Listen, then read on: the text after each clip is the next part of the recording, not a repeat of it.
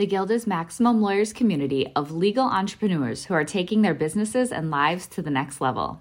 As a Guild member, you'll build relationships, be held accountable, and learn strategies specifically designed to get you unstuck and accelerate your plan for growth. Members are also granted exclusive access to masterminds hosted around the country.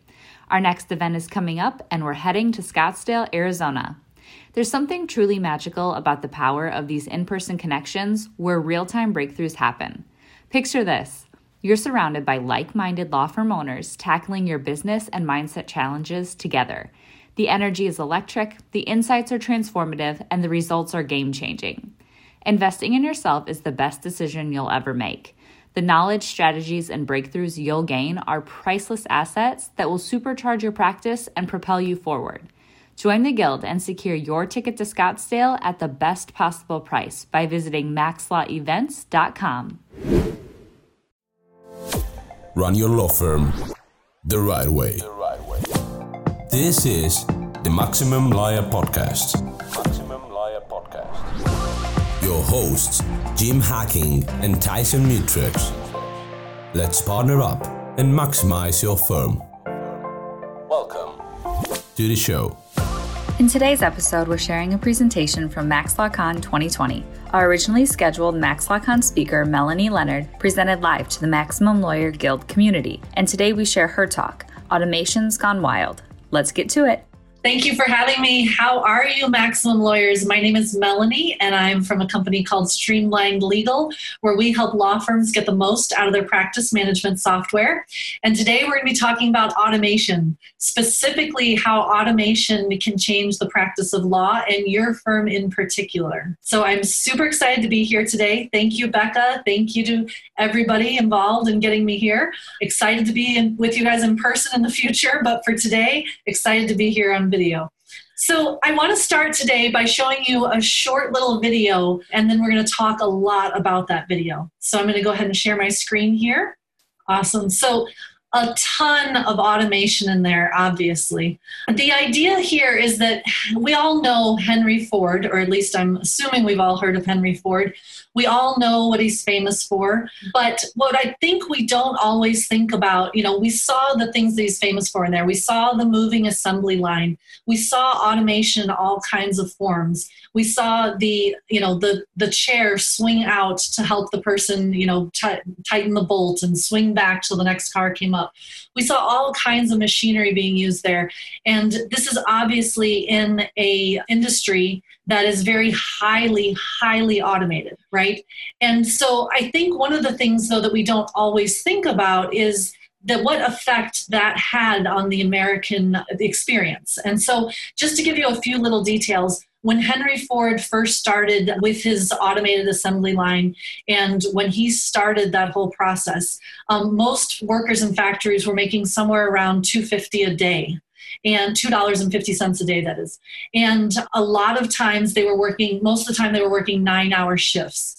And so what he did was he was able to use his assembly line to get the car building process down to such a science that he was able to offer the Ford workers, he was able to offer them $5 a day. And instead of spending nine hours in a shift, they were now spending eight hours in a shift.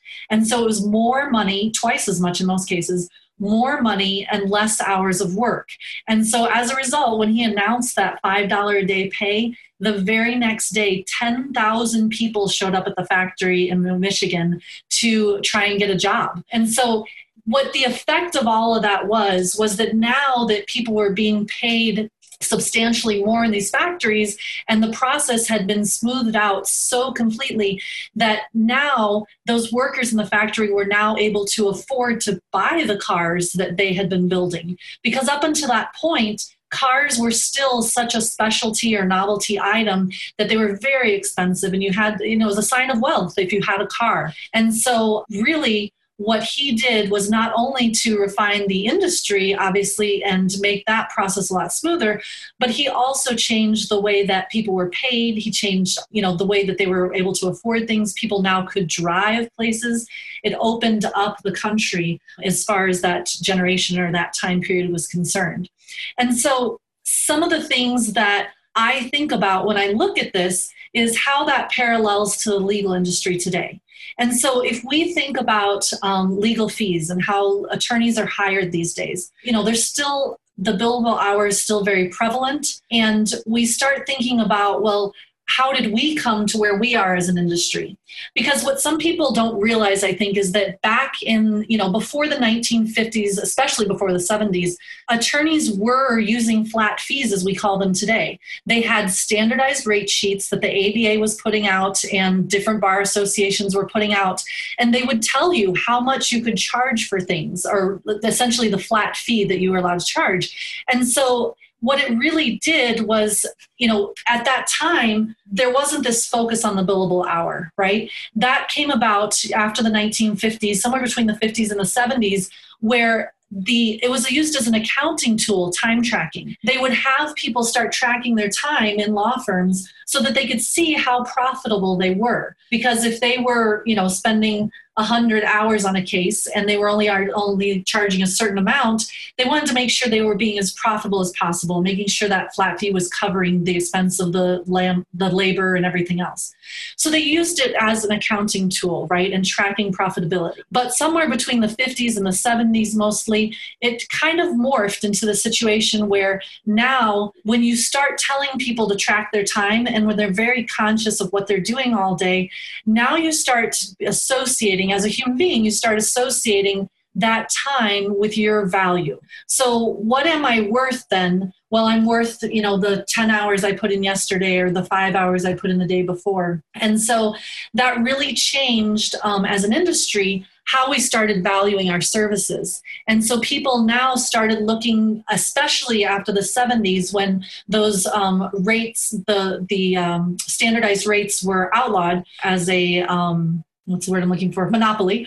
Um, they were concerned about antitrust issues. So those were eliminated. And now the fallback position in most cases was this time tracking. And people started now using time tracking to measure the value of the services. And so what, what started out as more of a measurement tool really turned into a pricing tool and people started pricing their services or attorneys i should say started pricing their services based on this time. Now the challenge there of course well there's many challenges there but one of the ones that we will talk about today is the idea that as that started to happen now you have more and more people that are being priced out of this market because it is a very uncertain thing in many cases to be charging by the hour from a client perspective, especially because I don't know how long it's going to take you. I've never done a divorce. This is my first divorce as a client.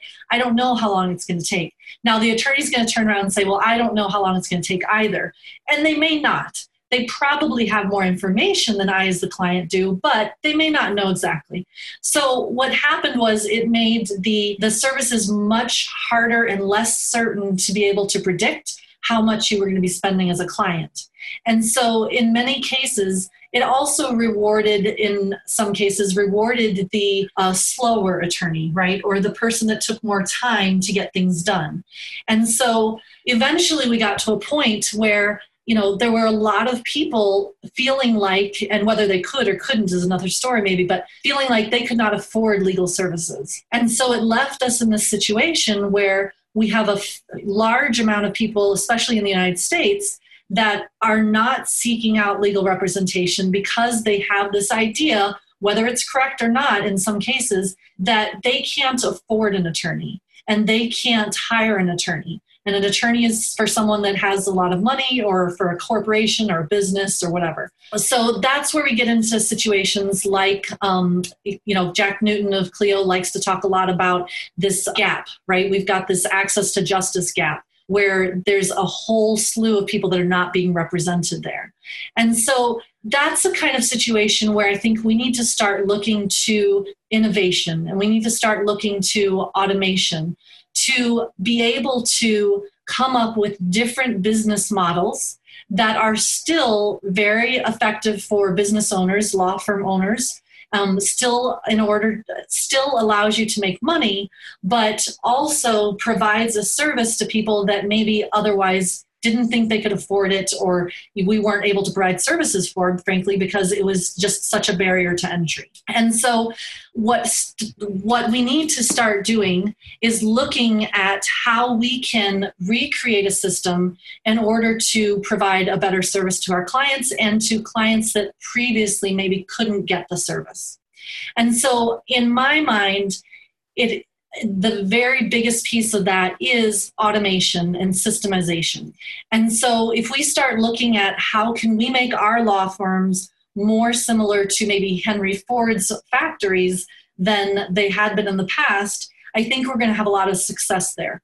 Now, I know one of the first things that's going to happen is people are going to come to me and say, well, that's all well and good, but I don't want to run a puppy mill and not every divorce is the same and you know uh, similar reasons like that. And i think that that is not necessarily true. I think that's an assumption that we have based on the systems and automations that we see out there today. So for example if we're looking at something like mcdonald's right? Mcdonald's is very systematized. If you go into any mcdonald's in the country they're going to make their hamburgers the same way. The fry person is going to stand in the same spot I mean, it's all very, very systematized, right?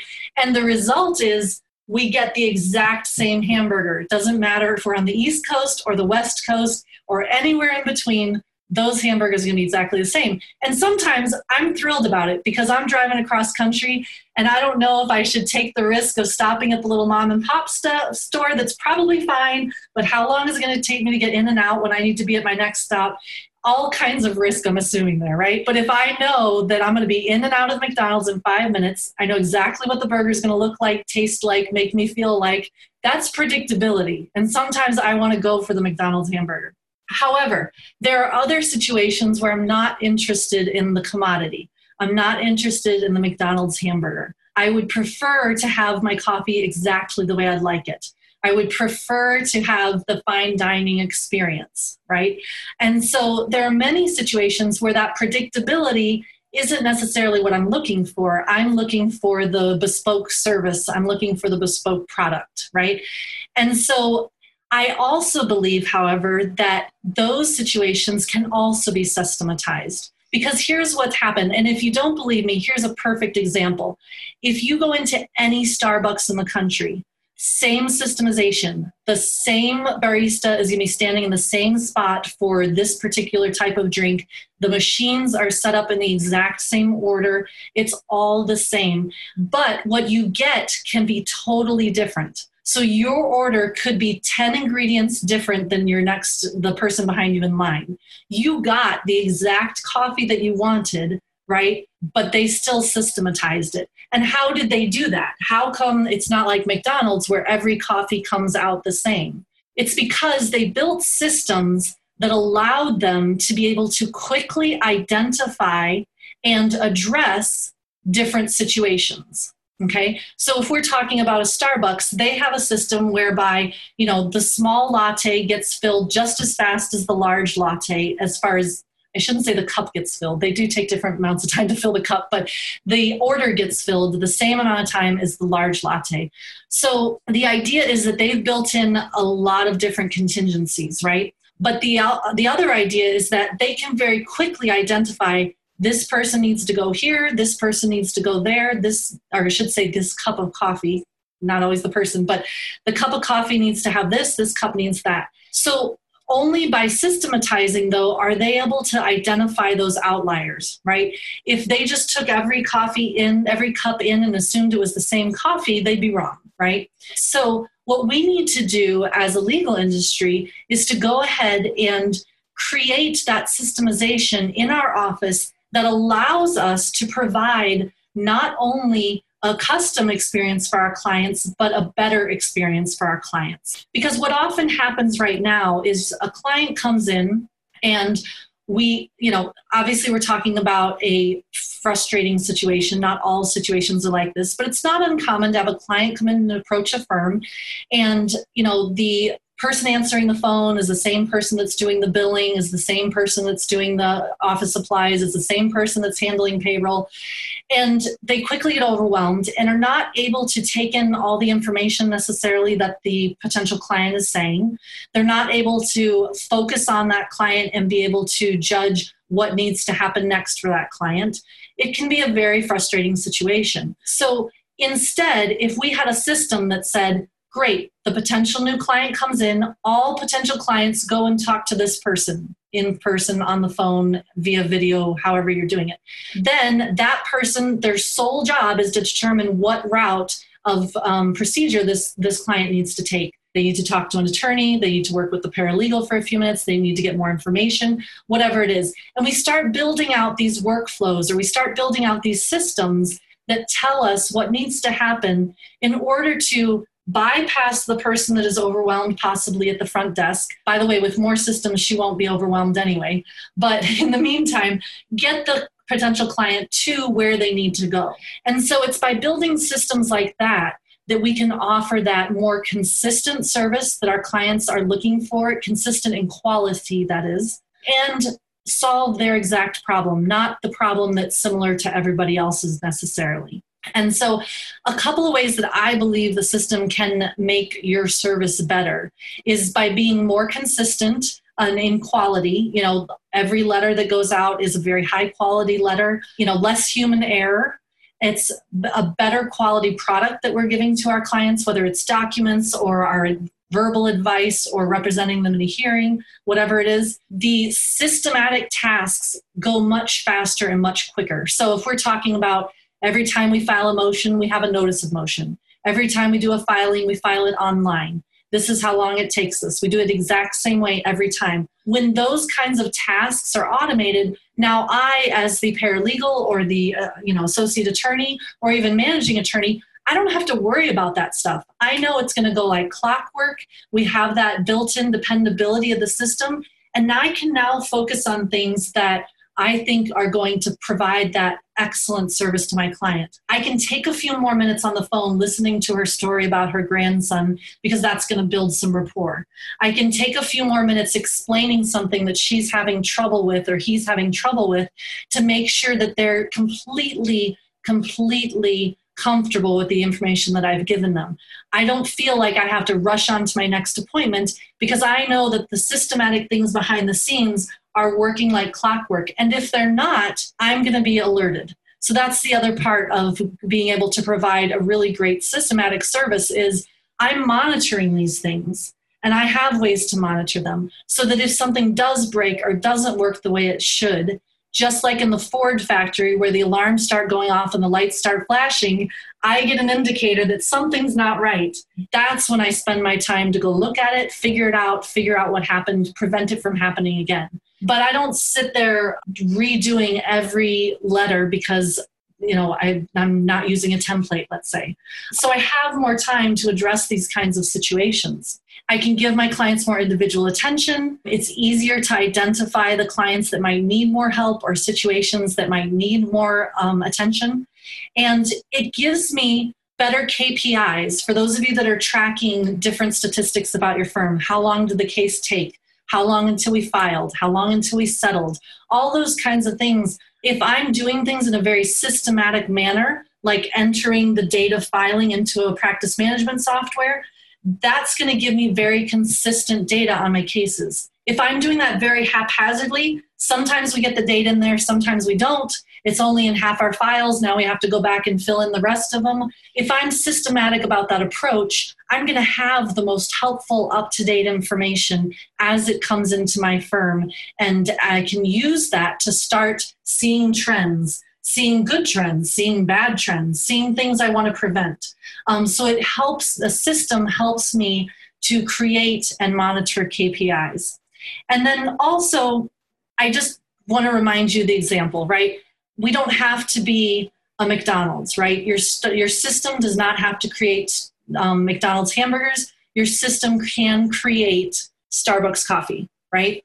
And so I think that the idea of using a system does not mean that we have to give up on our dream of providing very specialized services.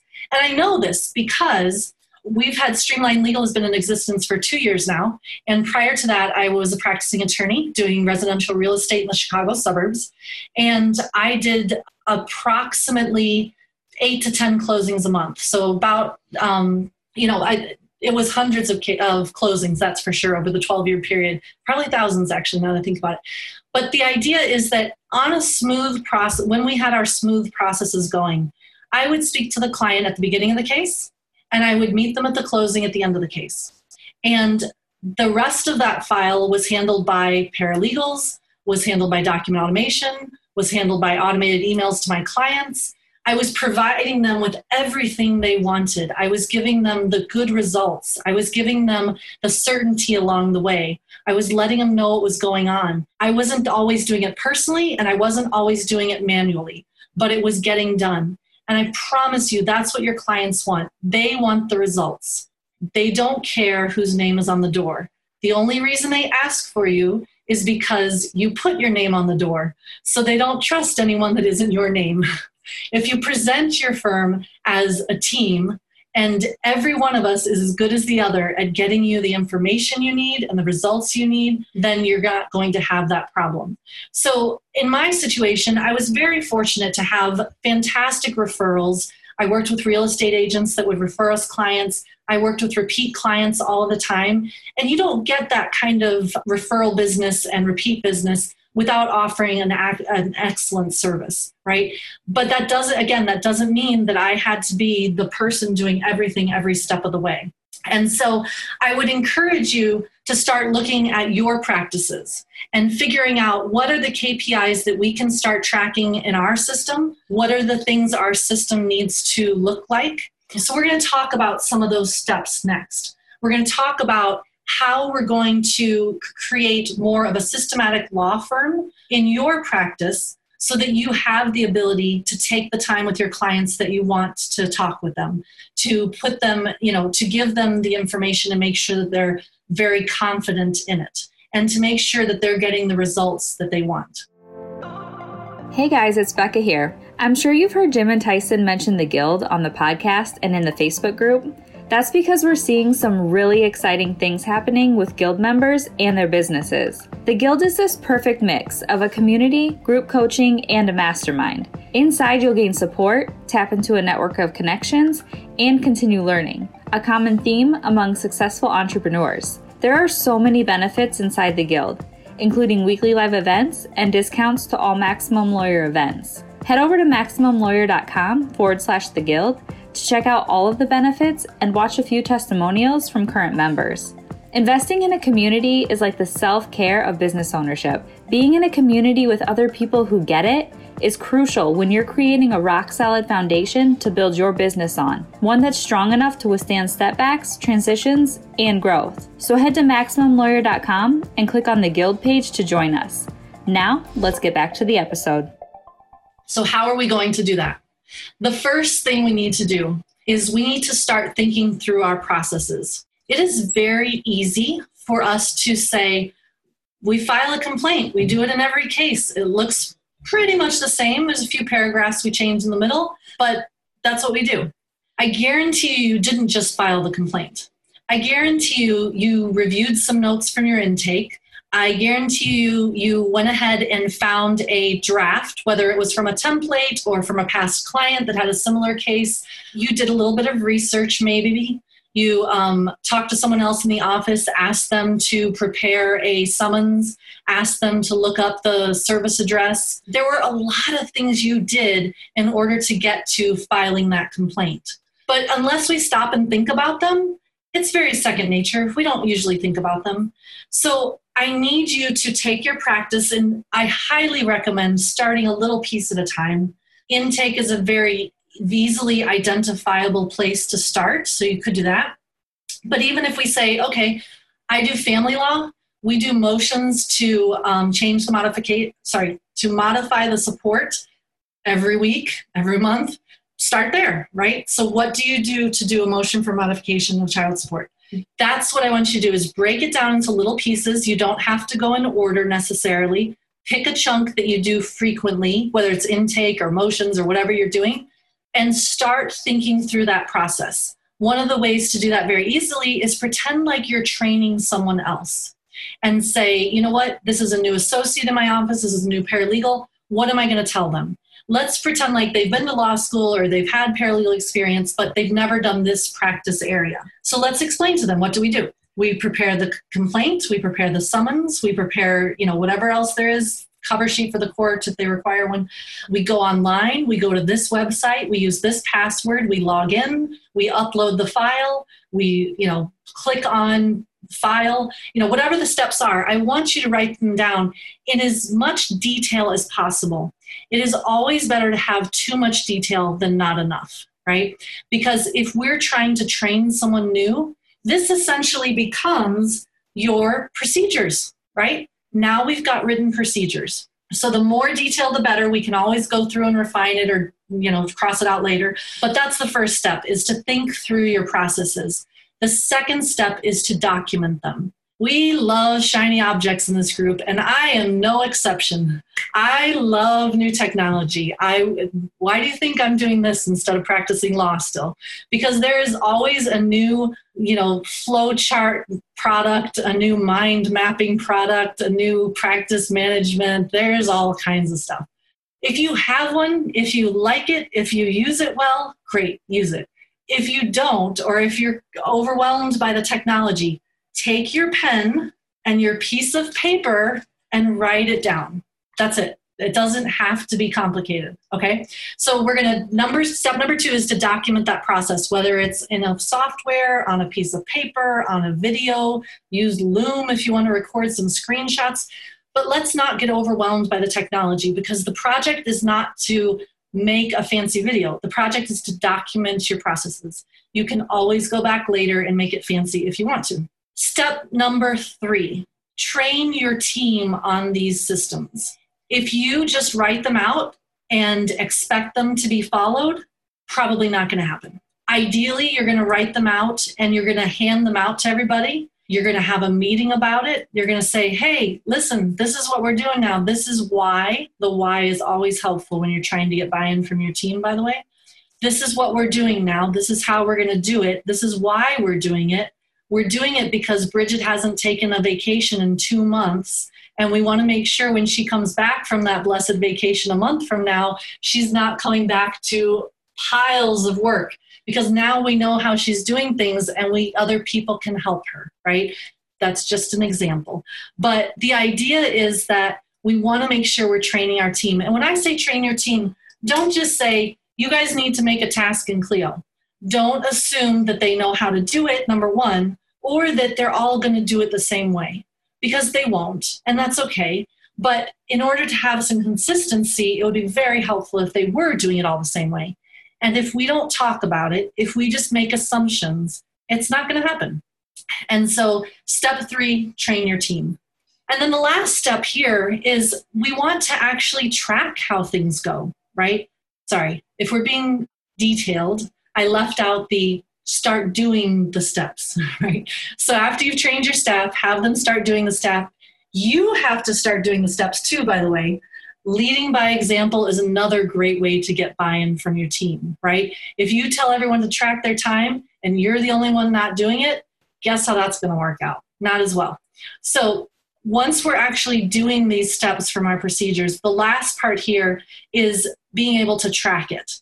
So when we're thinking through our steps of our procedures and the steps of our workflows, we want to make sure that we're putting in there particular parts where we are tracking things. So maybe it's a note in a task that says, put this information in the Clio custom field. Or maybe it's a procedure that says, you know, document this in an Lawmatics, you know, or whatever you're using, right? So make sure it doesn't have to be practice management. It could be an Excel spreadsheet, a Google spreadsheet, whatever.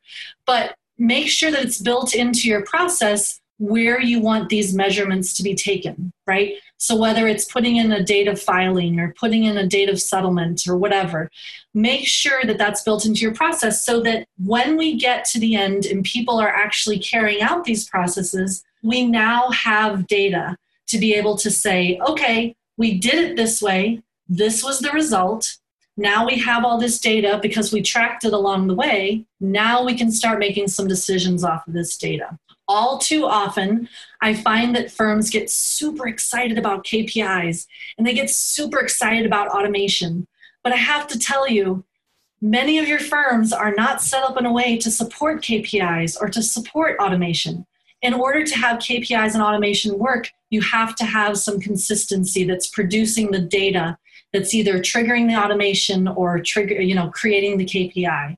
So if your firm is doing things in a very haphazard or inconsistent manner, and we sometimes we file the motion this way, sometimes we file the motion that way. It's much harder to measure, right? Because you're doing things differently. We don't know if this was, you know, it took five days because it was a different kind of motion or it took five days because it was a different person. We don't know. There's no consistency.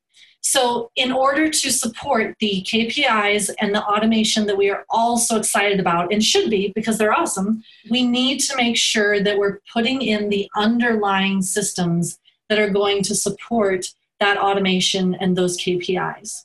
And so, step number four is to track it.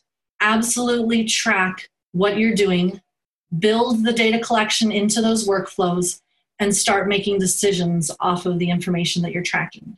Once we have a firm with strong systems, we can not only provide the excellent customer service that we were talking about earlier, but now we can start taking advantage of those very fantastic tools that we think of when we think of automation. So, when we think of a Zapier and we think of automated emails going out to our clients, and we think of you know automated text messages communicating with our clients and we think about you know shoot we can collect data for kpis from a zap you know from an automation so when we think about all those things though i know you've all had the experience where your doctor sends you a text message your appointment's ready for tomorrow don't forget and you're like i didn't make an appointment that's automation gone wild that's what we're trying to avoid right nobody appreciates mistimed, mistriggered, incorrect automation. It's only impressive when it's correct. And so we want to make sure that we have underlying systems that will put in the correct appointment times, will put in the correct cell phone number for our clients so they can receive that text.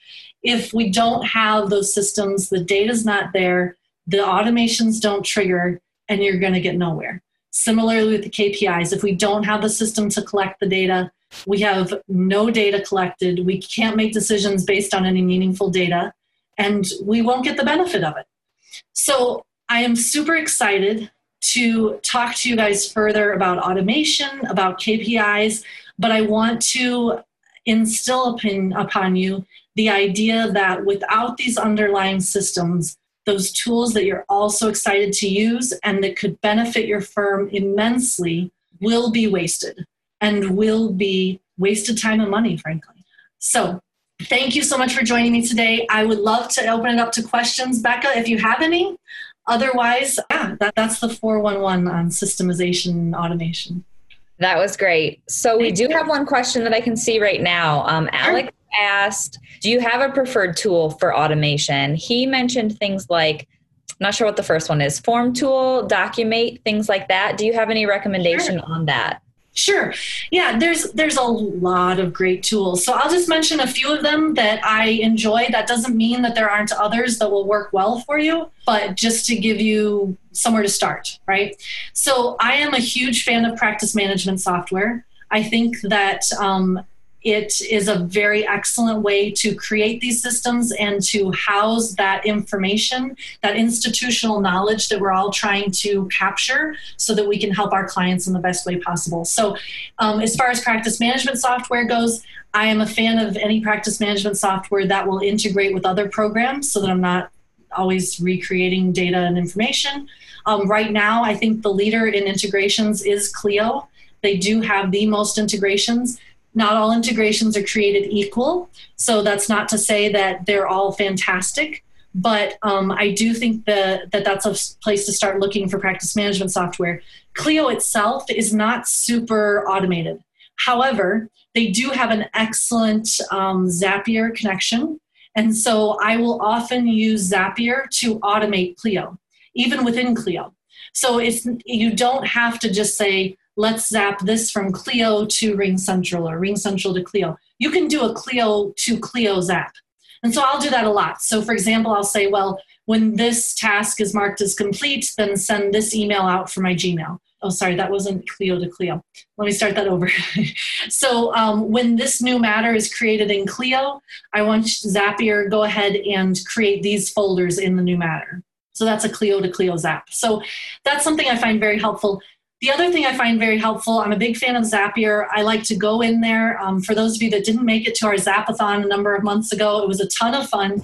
And I like to go in there and I just put in every software I use, all the way from my Gmail to my Calendly, to my Clio, to my whatever you have. Stick it all in there, and it will start making suggestions to you. So it will tell you how those um, those programs can interact with each other. Some of them may be totally useless, and you're like, I don't need that. But it will start triggering. It's like a brainstorm, right? So it'll start triggering ideas of what can I do with this software. So I find Zapier to be fantastic in that regard. As far as document automation goes, I'll tell you, I'm really torn because I've been using Clio's document automation for years. And the trick is, everyone thinks it's terrible. Like they just don't know. Everyone makes this assumption that you can't do conditional statements in Clio, right? So they think you can just take this field and feed in the information to the document. You can do that. But you can also say, if this field is checked, then put in this paragraph. If this field is not checked, put in that paragraph. I did that for years, and I think it's fantastic. So the the uh, the capability of or functionality of Clio's document automation is very good, but you do have to know how to code it, and that's not the easy part, right? So I'd highly recommend you either outsource it or find someone to learn it that is not you, because as an attorney, it's probably not the highest and best use of your time. But there are some other fantastic tools out there if the coding of the templates is more of a concern for you, um, and you don't want that learning curve. Um, there are other great tools out there. Documate is great. Lawyaw is great. Um, so there's a number of them. Like I said, I just like to keep it as few programs as possible. I don't want to have to be, you know, in 10 different programs all day. So whatever I can stick within Clio or stick within what I have, I'll do that. So yeah, so I'd say for automation, I would look no further than Zapier. In fact, what I do is when I'm searching for a product, whether it's, you know, something for my email or something for documents, I'll go to Zapier first and I'll search what kind of, well, this is one I did the other day, what kind of texting platforms work with Zapier, you know? And you've got, you know, um, Heymarket and ZipWhip and all kinds of things. So I'll search there for my software first to ensure that it's able to automate with the stuff I already have. So yeah, that's that's where I would start the process by looking. But I'll tell you, there's um, more and more you know, Filevine has some great automation. Lawmatics has some awesome automation. And so there's more and more products coming out with more and more automation, which I think is just going to be the trend and it's just going to get bigger and better. Um, so I'm excited to see that. But in the meantime, I feel like we can still imagine a lot more automation in our head that we want to happen than is actually programmed into software right now. And so I know that's really frustrating for a lot of people, but do keep in mind that just because you think it should do it, it may not. And we may have to come up with another solution to make it work in the meantime. Now, I'm still also waiting for the one ring to rule them all as far as practice management software goes.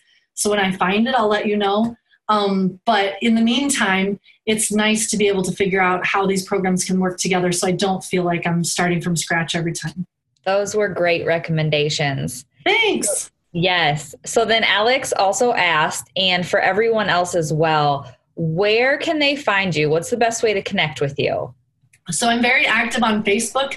You're more than welcome, especially since we're broadcasting there today. You're more than welcome to reach out with, to me with a message. Um, I do have a business page, uh, Streamlined Legal, um, and you can go there. In fact, I'd encourage you to go there because we have a ton of videos there. I mean, I I can't remember the last time I counted, but probably close to 100 videos so far about, you know, everything practice management, everything, you know, technology. So please do feel free to browse that. The same videos are on YouTube. Our website is streamlined.legal, and so you're welcome to go there as well. And uh, email, instant message, phone, whatever works best for you, we're, we're here. Great. Well, thank you so much for that. Oh, it's my pleasure. Thanks so much for having me. Yes, you have a great rest of your afternoon. Thank you. You too. Yes. Thanks for listening to the Maximum Lawyer Podcast. To stay in contact with your host and to access more content, go to MaximumLawyer.com. Have a great week and catch you next time.